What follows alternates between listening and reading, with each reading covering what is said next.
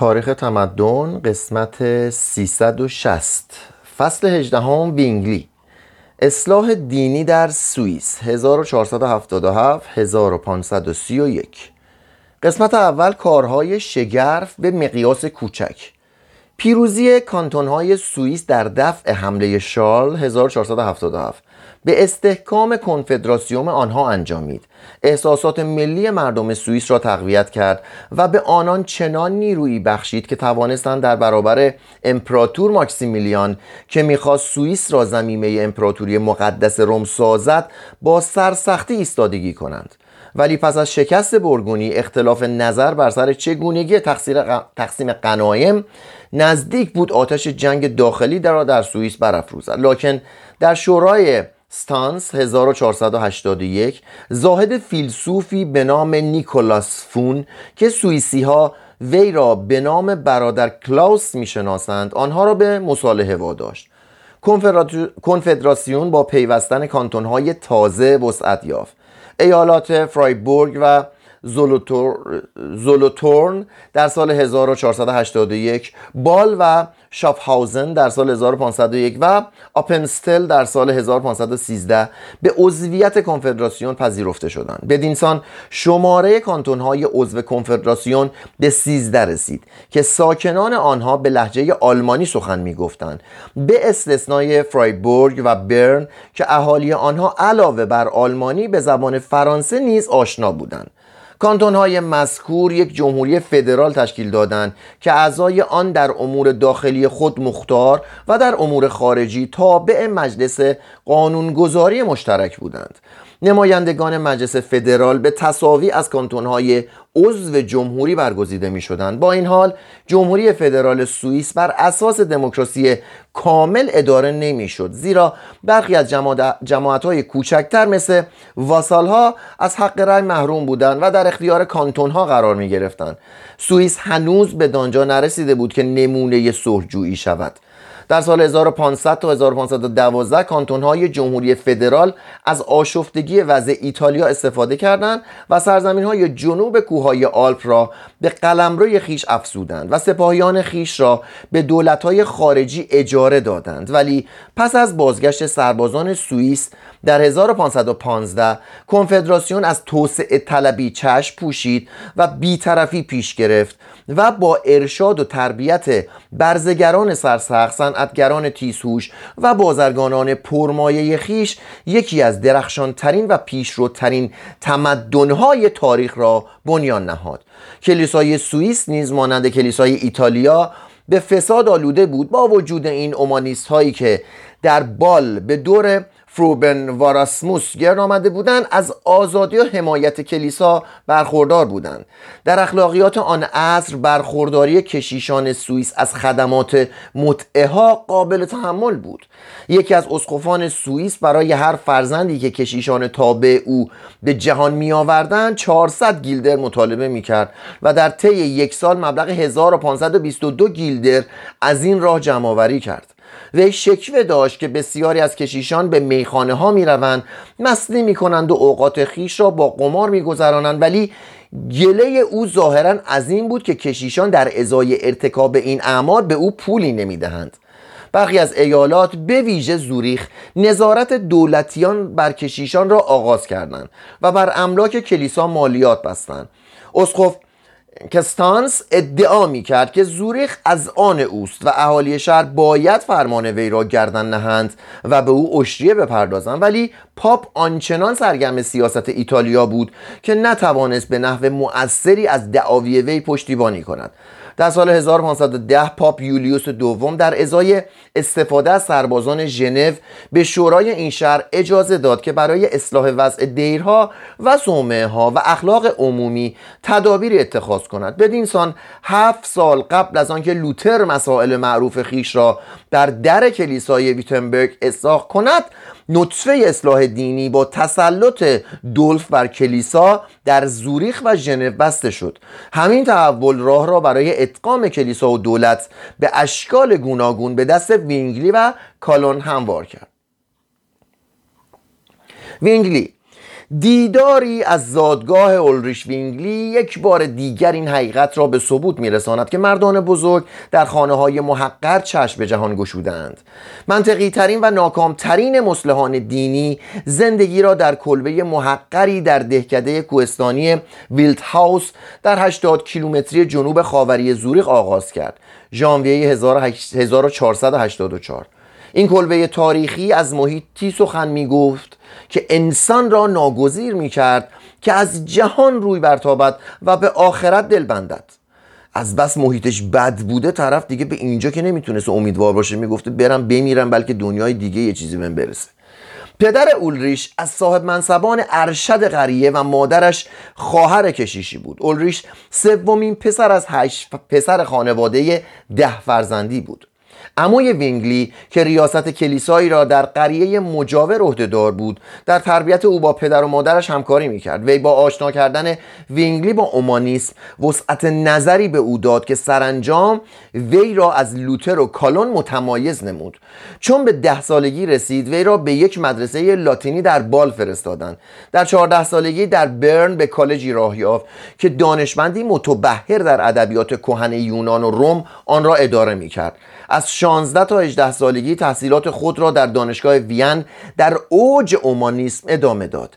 در این سالها با نواختن اود، چنگ، ویولون، فلوت خستگی ناشی از تحصیل را از تن بیرون می کرد در 18 سالگی به بال بازگشت و نزد توماس ویتنباخ که از سال 1508 مخالف مخالفت خیش را با خرید و فروش آمرزشنامه و تجرد روحانیان و برگزاری مراسم قداس به رسم کاتولیک‌ها ابراز می داشت به تحصیل الهیات پرداخت.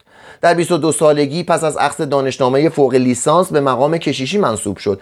زوینگلی اولین مراسم قداس خویش را با حضور بستگانش در زادگاه خود ویلدهاوس برگزار کرد و با 100 گیلدر مقام کشیشی کلیسایی را در گلاروس سی کیلومتری ویلدهاوس خرید. زوینگلی در اینجا همچنان که وظایف خویش را با شوق و حرارت به جای می آورد از تحصیل و مطالعه باز نایستاد. برای اینکه متن اصلی کتاب عهد جدید را بخواند زبان یونانی را فرا گرفت. با علاقه وافر آثار هومر پینداروس ذیمقراطیس پلوتارک سیسرون قیصر لیویوس سنکا پلینی کهین و تاسیت را مطالعه کرد و بر آثار لوکیانوس هجونویس شکاک تفسیری نوشت. زوینگلی با پیکو دلا میراندولا و اراسموس مکاتبه داشت. اراسموس را برجسته ترین فیلسوف و عالم الهی می‌خواند.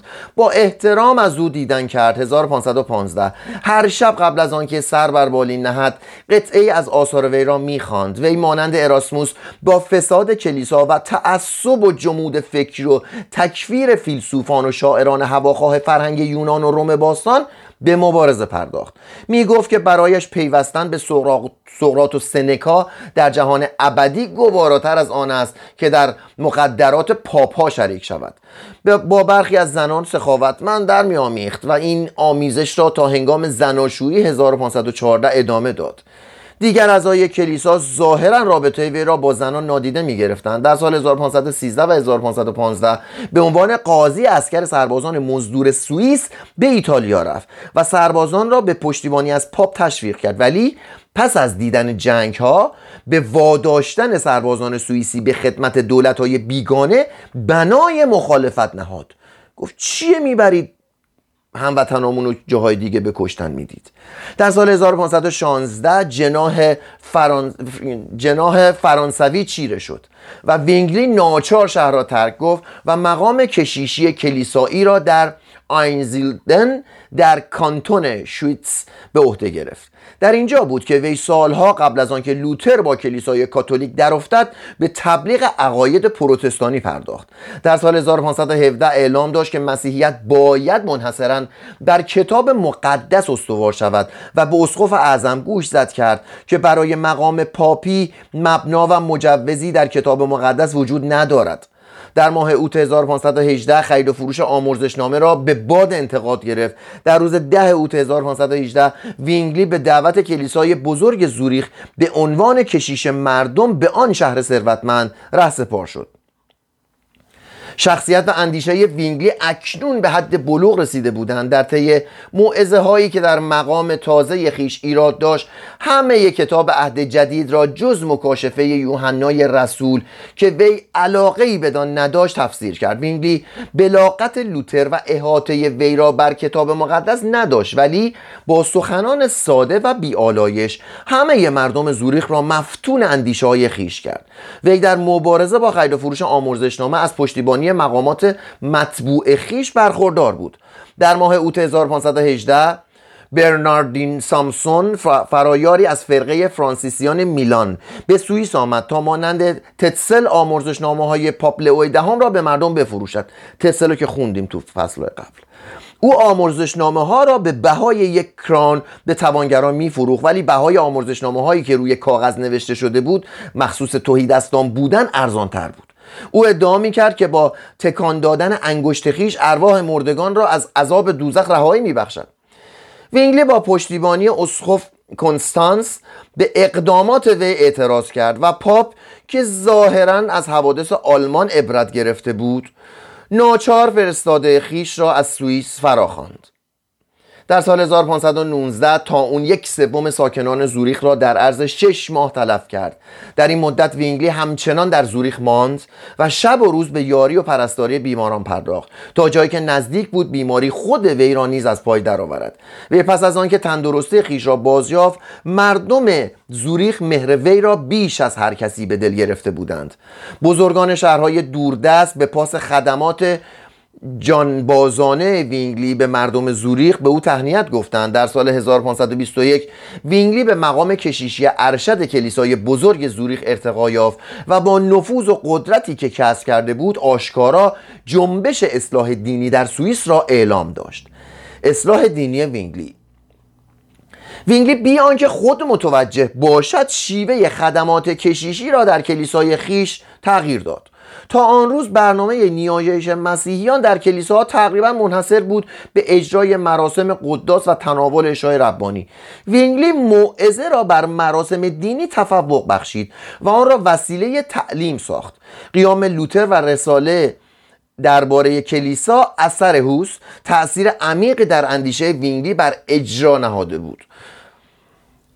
بر جای نهاده بود عذرخواهی می‌کنم. در اندیشه وینگلی بر جای نهاده بود. در سال 1520 روحانیت و اعتقاد به برزخ و شفاعت قدیسین را آشکارا به باد انتقاد گرفت. وی همچنین اعلام داشت که مسیحیان همچنان که کتاب مقدس تعلیم داده است در دادن عشریه به کلیسا باید آزاد باشند.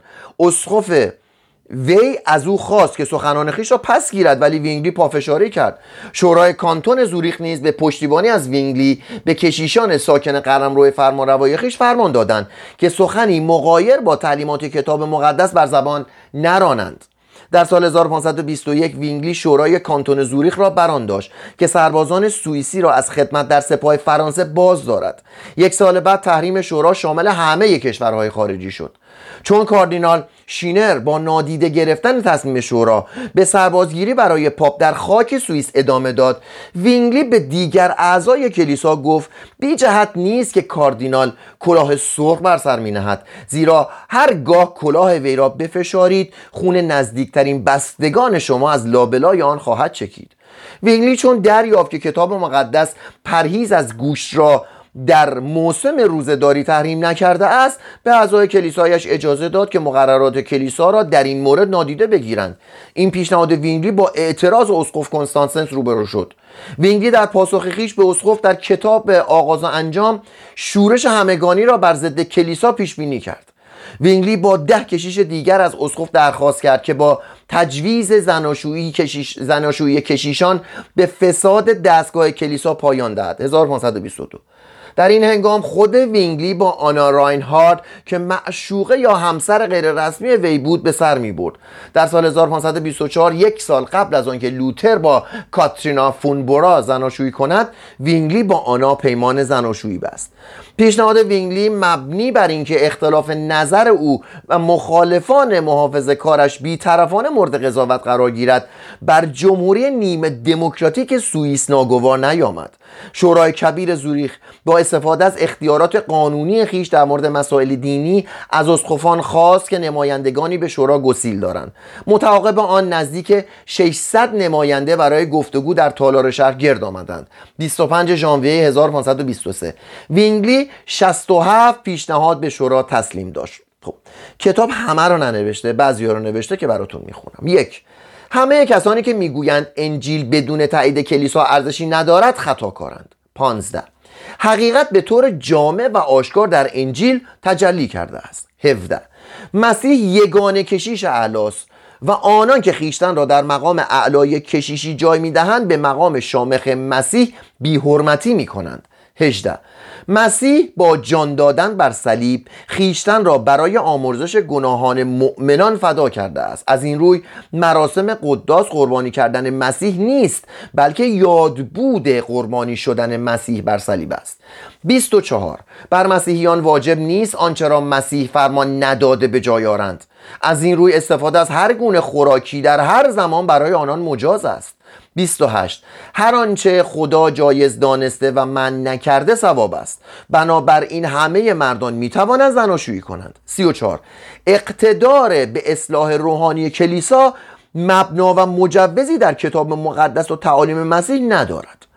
35 با وجود این مسیح با تعالیم و زندگی خیش اقتدار مقامات کشوری را تایید کرده است. 49 فضاحتی شرماورتر از تحریم زناشویی برای کشیشان نمی‌شناسم. در صورتی که آنان مجازند با پرداخت باج زنان را برای خیش سیغه کنند. 57 در کتاب مقدس به مطلبی درباره برزخ بر نمی‌خوریم. 66 همه پیشوایان مسیحی باید بیدرنگ توبه کنند و صلیب مسیح را سرمشق خویش قرار دهند وگرنه نابود می‌شوند. هم‌اکنون تیشه بر ریشه آنان نهاده شده است. یوهان فایبر یا یوهان فابر نایب اسقف کنستانس از بحث مشروع درباره نظریات وینگلی سر باز زد و پیشنهاد کرد که این نظریات برای بررسی به دانشگاه ها یا شورای عمومی کلیسا ارجاع شوند. وینگلی با این پیشنهاد مخالفت کرد زیرا در دسترس بودن انجیل به زبانهای بومی به مردم امکان می‌داد شخصا درباره نظریات وی تصمیم بگیرند.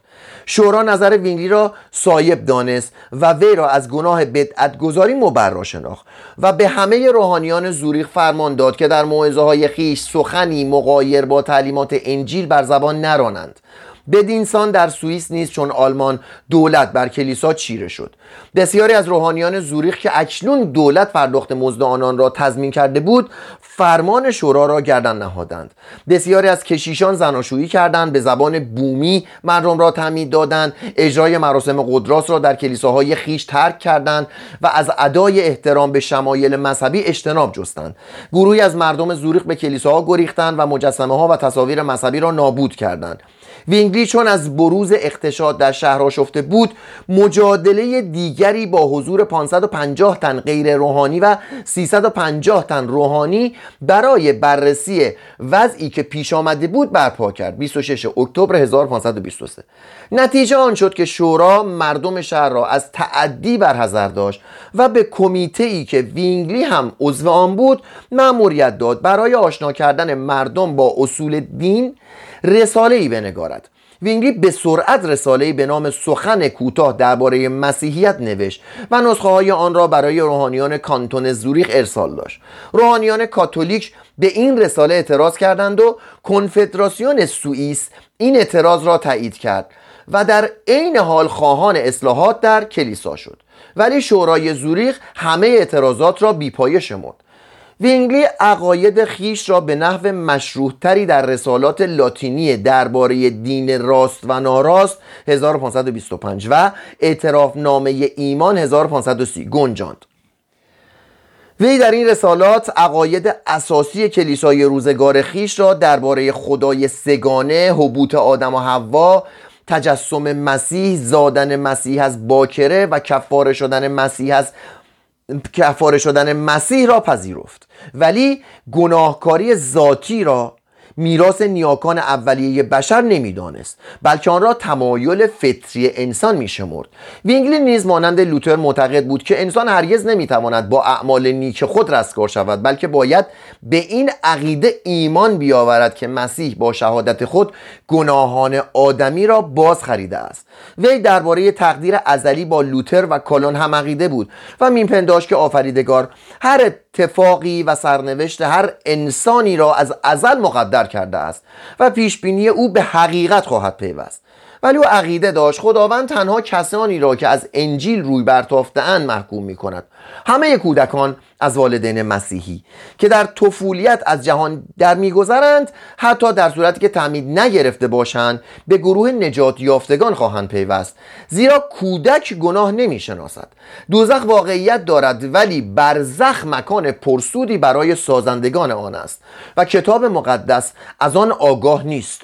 از آینهای مقدس معجزه سر نمی‌زند و این آینها صرفا نمادهایی سودمند برای یادآوری فیض و رحمت پروردگارند. به اعتراف و اقرار نزد کشیش نیاز نیست زیرا هیچ کشیشی مگر خدا قادر نیست گناهان انسان را بیامرزد. با این حال برای انسان سودمند است که مشکلات روحی خیش را با کشیش کلیسای خود در میان نهد. وینگلی آین قربانی مقدس را بخشی از برنامه پرستش کلیسای اصلاح شده قرار داد و آن را با دادن نان و شراب به حاضرین برگزار کرد. ولی اجرای آن را به جای هر یک شنبه به سالی چهار بار محدود کرد. بیشتر جنبه های مراسم قداس بر جای ماندند. با این تفاوت که انگام اجرای آن کشیش و جمعیت با هم آن را به زبان آلمانی سوئیس تلاوت می کردند باقی جماعات کلیسایی را وینگلی به موعظه اختصاص داد و بدین سان تنویر افکار و تحکیم اعتقاد مسیحیان را مقدم بر اجرای مشتی مراسم دینی قرار داد.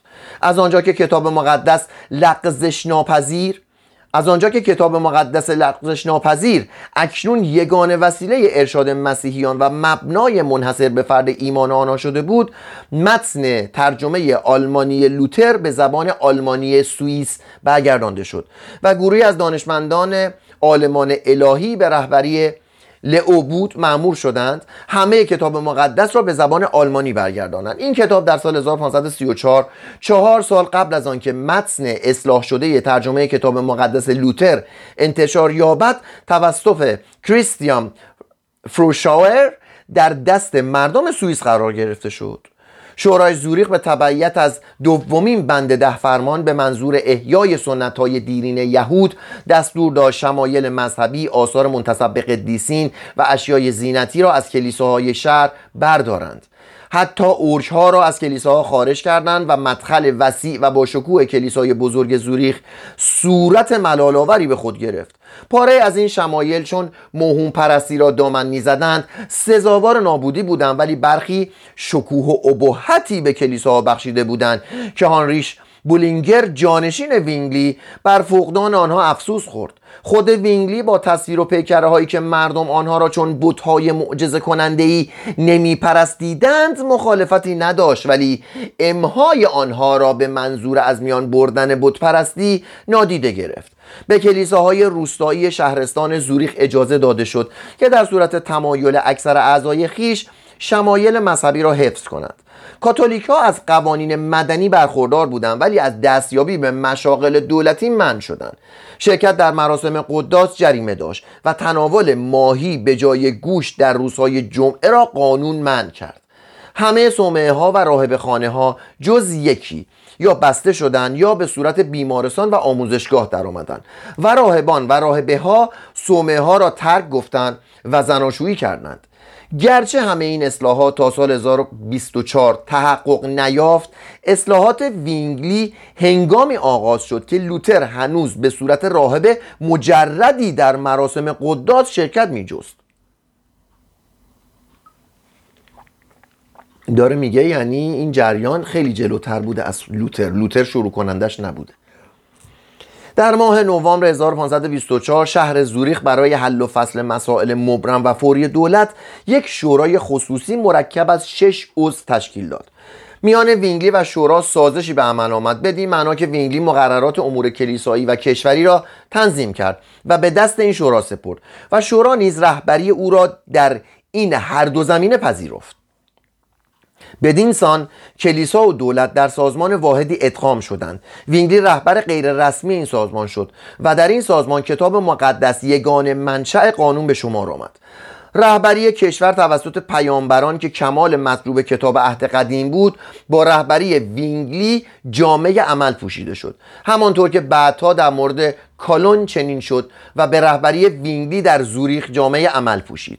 وینگلی پس از پیروزی سریع و کامل خویش در کانتون زوریخ برای بسط شکل تازه ایمان کهن توجه خود را به کانتونهای کاتولیکی نشین سوئیس معطوف کرد. به پیش سربازان مسیحی. اصلاح دینی تار و پود کنفدراسیون سوئیس را از هم گسسته بود و به نظر می رسید که در پی زوال آن است. برن، بال، شافهاوزن، آپنتسل گریزون از زوریخ هواداری می‌کردند. لکن کانتون های دیگر با آن بنای دشمنی نهاده بودند.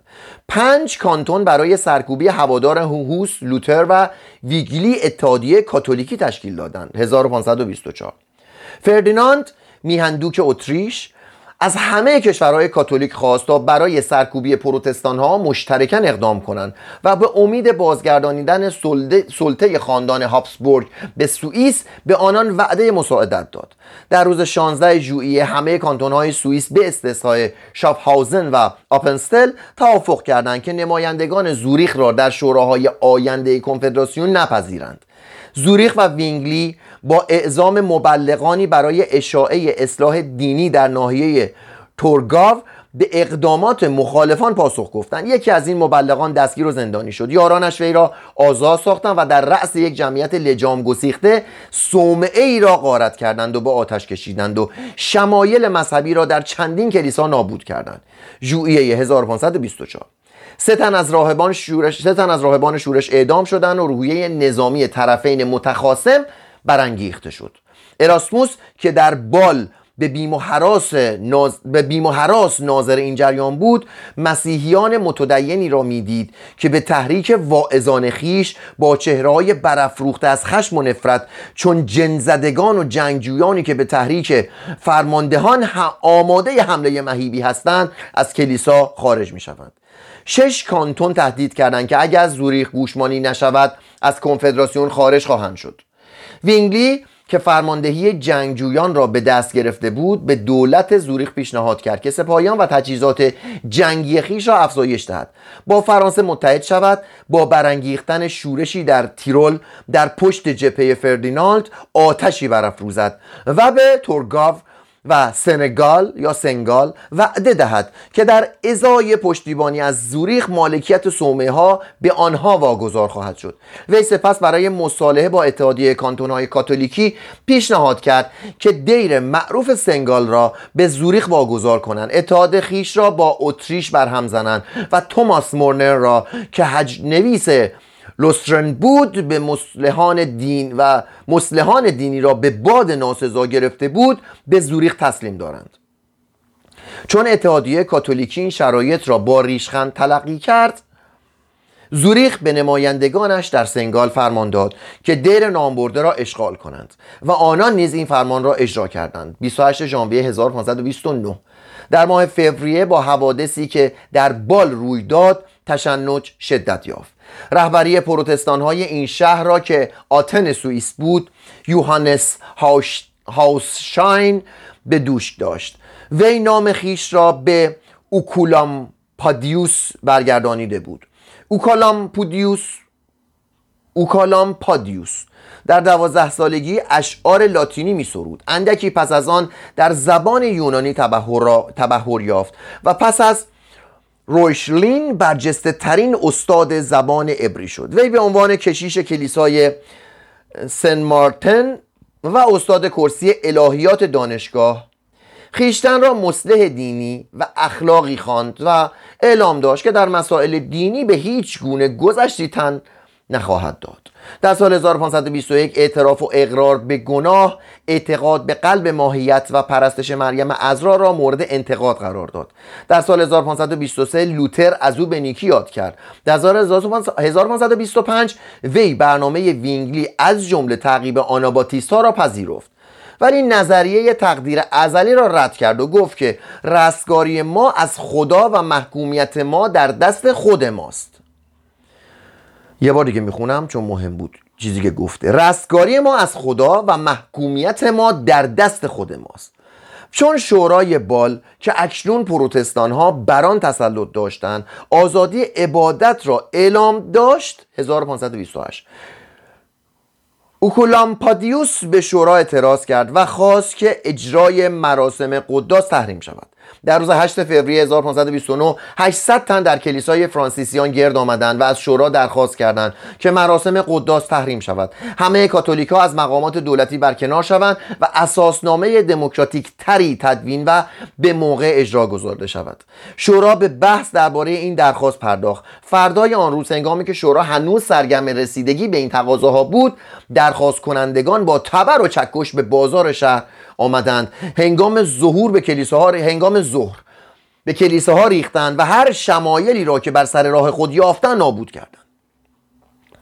اراسموس در این مورد گفته که آهنگران و کارگران تصویرها را از کلیساها بیرون ریختند و به پیکره قدیسین و حتی به پیکره مسیح مصلوب توهین بسیار کردند. و شگفت اینجاست که از قدیسین معجزه ای سر نزد. هر آنچه را سوختنی بود در آتش افکندند و باقی را هم شکستند. هیچ چیز هیچ چیز بهادار و دوست داشتنی از گزنده آنان نماند. شورا سرانجام اجرای مراسم قدراس را در کانتون زوریخ تحریم کرد. اراسموس و تقریبا همه استادان دانشگاه بال را ترک گفتند.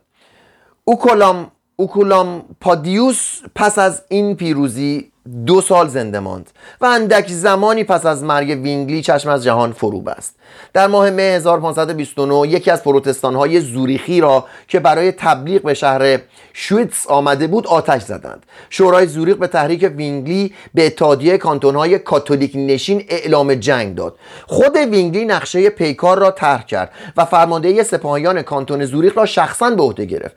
در کاپل 16 کیلومتری جنوب زوریخ لاندمان از وینگلی درخواست کرد که چون با اتحادیه کاتولیک سرگرم مذاکره است پیشروی سربازان خویش را یک ساعت متوقف کند. وینگلی به گمان اینکه در پشت این درخواست حیله نهفته است فرمان پیشروی داد. ولی متف... متف...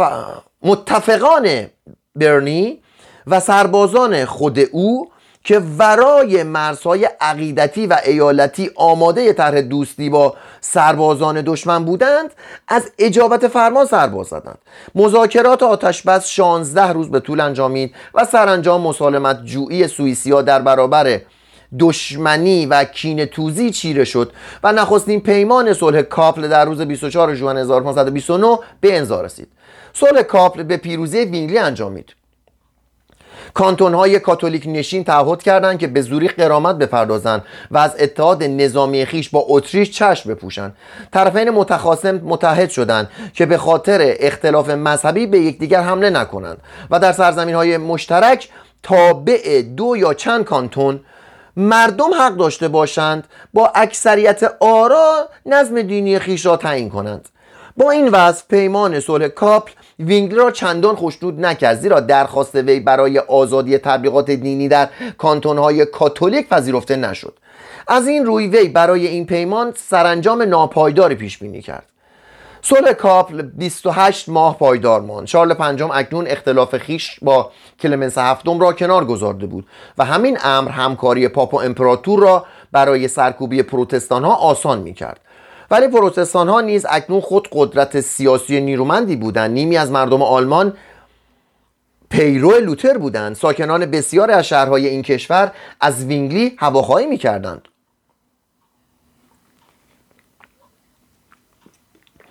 بسیار از شهرهای سوئیس نیز برخلاف روستانشینان آن به آین پروتستان گرویده بودند. پیداست که تهدیدات پاپ و امپراتور پروتستان ها را ناگزیر می‌کرد که برای حفظ موجودیت دست یگانگی به هم دهند. تنها مانعی که در راه یگانگی آنان خودنمایی می‌کرد اختلاف نظرهای موجود در الهیات فرقه های مختلف پروتستان بود.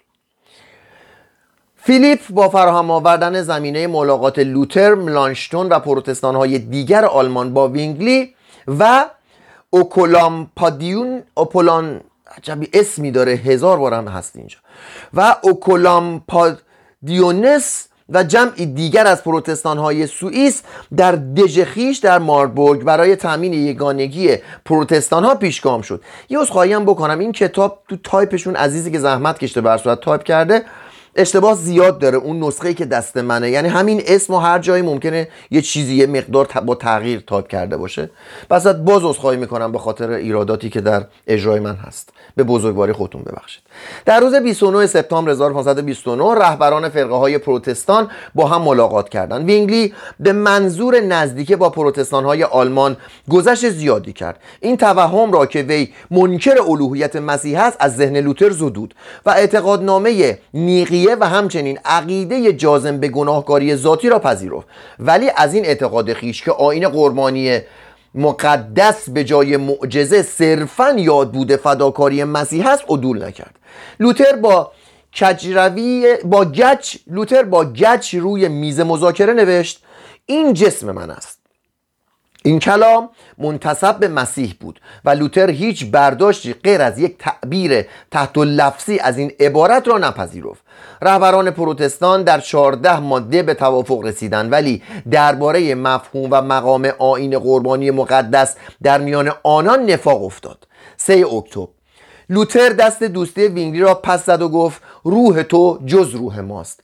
و اعتراف نامه مشتمل بر 17 ماده تنظیم کرد که یکی از مواد آن قلب ماهیت بود و شاهزادگان هواخواه خیش را از اتحاد با کسانی که همه این موارد را نپذیرفتند برحذر داشت. دقت کردید که چی شد؟ یعنی خود پروتستان الان شد چند شعبه؟ یعنی پروتستان خودش یه شعبه مسیح بود مسیحیت بود حالا خودش شد چند شعبه. ملانشتون که از رهبر خیش لوتر پشتیبانی می‌کرد گفت و شنود رهبران پروتستان را در این کنفرانس چنین خلاصه کرده است. به پیروان وینگلی گفتیم وجدان آنان چگونه اجازه می‌دهد در حالی که معتقدات ما را اشتباه میشمارند ما را برادر خویش بدانند. این جمله مبین روحیه آن روزگار است. در سال 1532 لوتر به آلبرشت دوک پروس هشدار داد. که هیچ یک از پیروان وینگلی را به خاک خویش راه ندهد وگرنه به لعنت ابدی گرفتار خواهد شد. انتظار عدول لوتر از اعتقادات قرون وسطایی و پذیرش سریع تجدد انتظار زیادی بود. نفوذ دینی قرون وسطا در اندیشه های وی چنان بود که میپنداش هرگاه یکی از اصول ایمان و اعتقاد او متزلزل شود جهان اندیشه وی فرو خواهد ریخت و مفهوم زندگی برباد خواهد رفت. لوتر فوق العاده متعصب بوده. و قرون وسطایی فکر می‌کرده.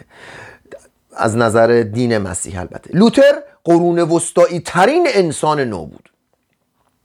تسوینگلی پس از این ناکامی به زوریخ که ساکنان آن اکنون از حکومت استبدادی وی به تنگ آمده بودند بازگشت. قوانین سخت تحدید هزینه های شخصی مردم را به ستوه آورده بودند. اختلافات مذهبی تجارت و داد و ستد را بین کانتونها متوقف کرده بودند. صنعتگران از اینکه هنوز در دستگاه دولتی نفوذ ناچیزی داشتن ناراضی بودند و مواعظ تسوینگلی که اکنون با مسائل سیاسی در هم آمیخته بودند چون سابق بر دلها نمی نشستند تسوینگلی چون دید نفوذ و اعتبار وی در شهر کاهش یافته است از شورا درخواست کرد که به او اجازه دهد زوریخ را ترک گوید و مقام کشیشی کلیسای دیگر را در خارج شهر به عهده بگیرد.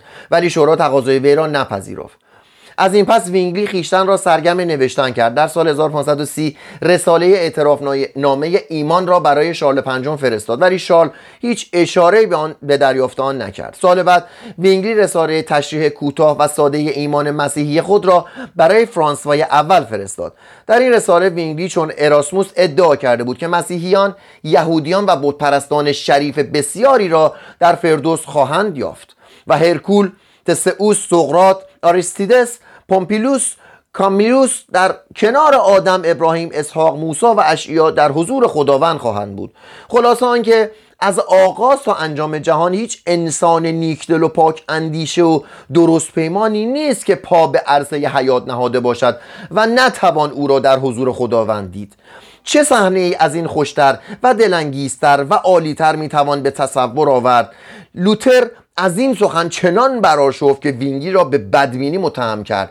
مجمع نمایندگان زوریخ و متفقان آن در روز 15 مه 1531 تصمیم گرفتند که کانتونهای کاتولیک نشین را وادارند تا آزادی تبلیغ دینی را در سرزمین های خود تأمین کنند. چون این کانتون ها از تفویض آزادی دینی سرباز زدند تسوینگلی پیشنهاد کرد که زوریخ و متفقان آن با کاتولیک ها وارد جنگ شوند.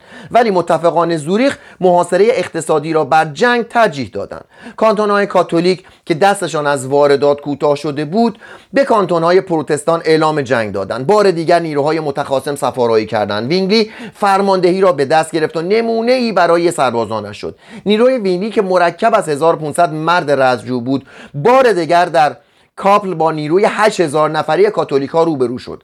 11 اکتبر 1531 و میان آنها جنگی خونین در گرفت. کاتولیکا بر پروتستان ها چیره شدند و تسوینگلی که 47 سال از عمرش میگذشت از جمله 500 تن زوریخی بود که به دست دشمن کشته شدند. کاتولیک بدن وی را قطعه قطعه کردند و بر روی توده هایی از فضله آتش زدند. لوتر چون از مرگ تسوینگلی آگاه شد آن را کیفر خدا در حق مرد بی‌دین و پیروزی ما خواند.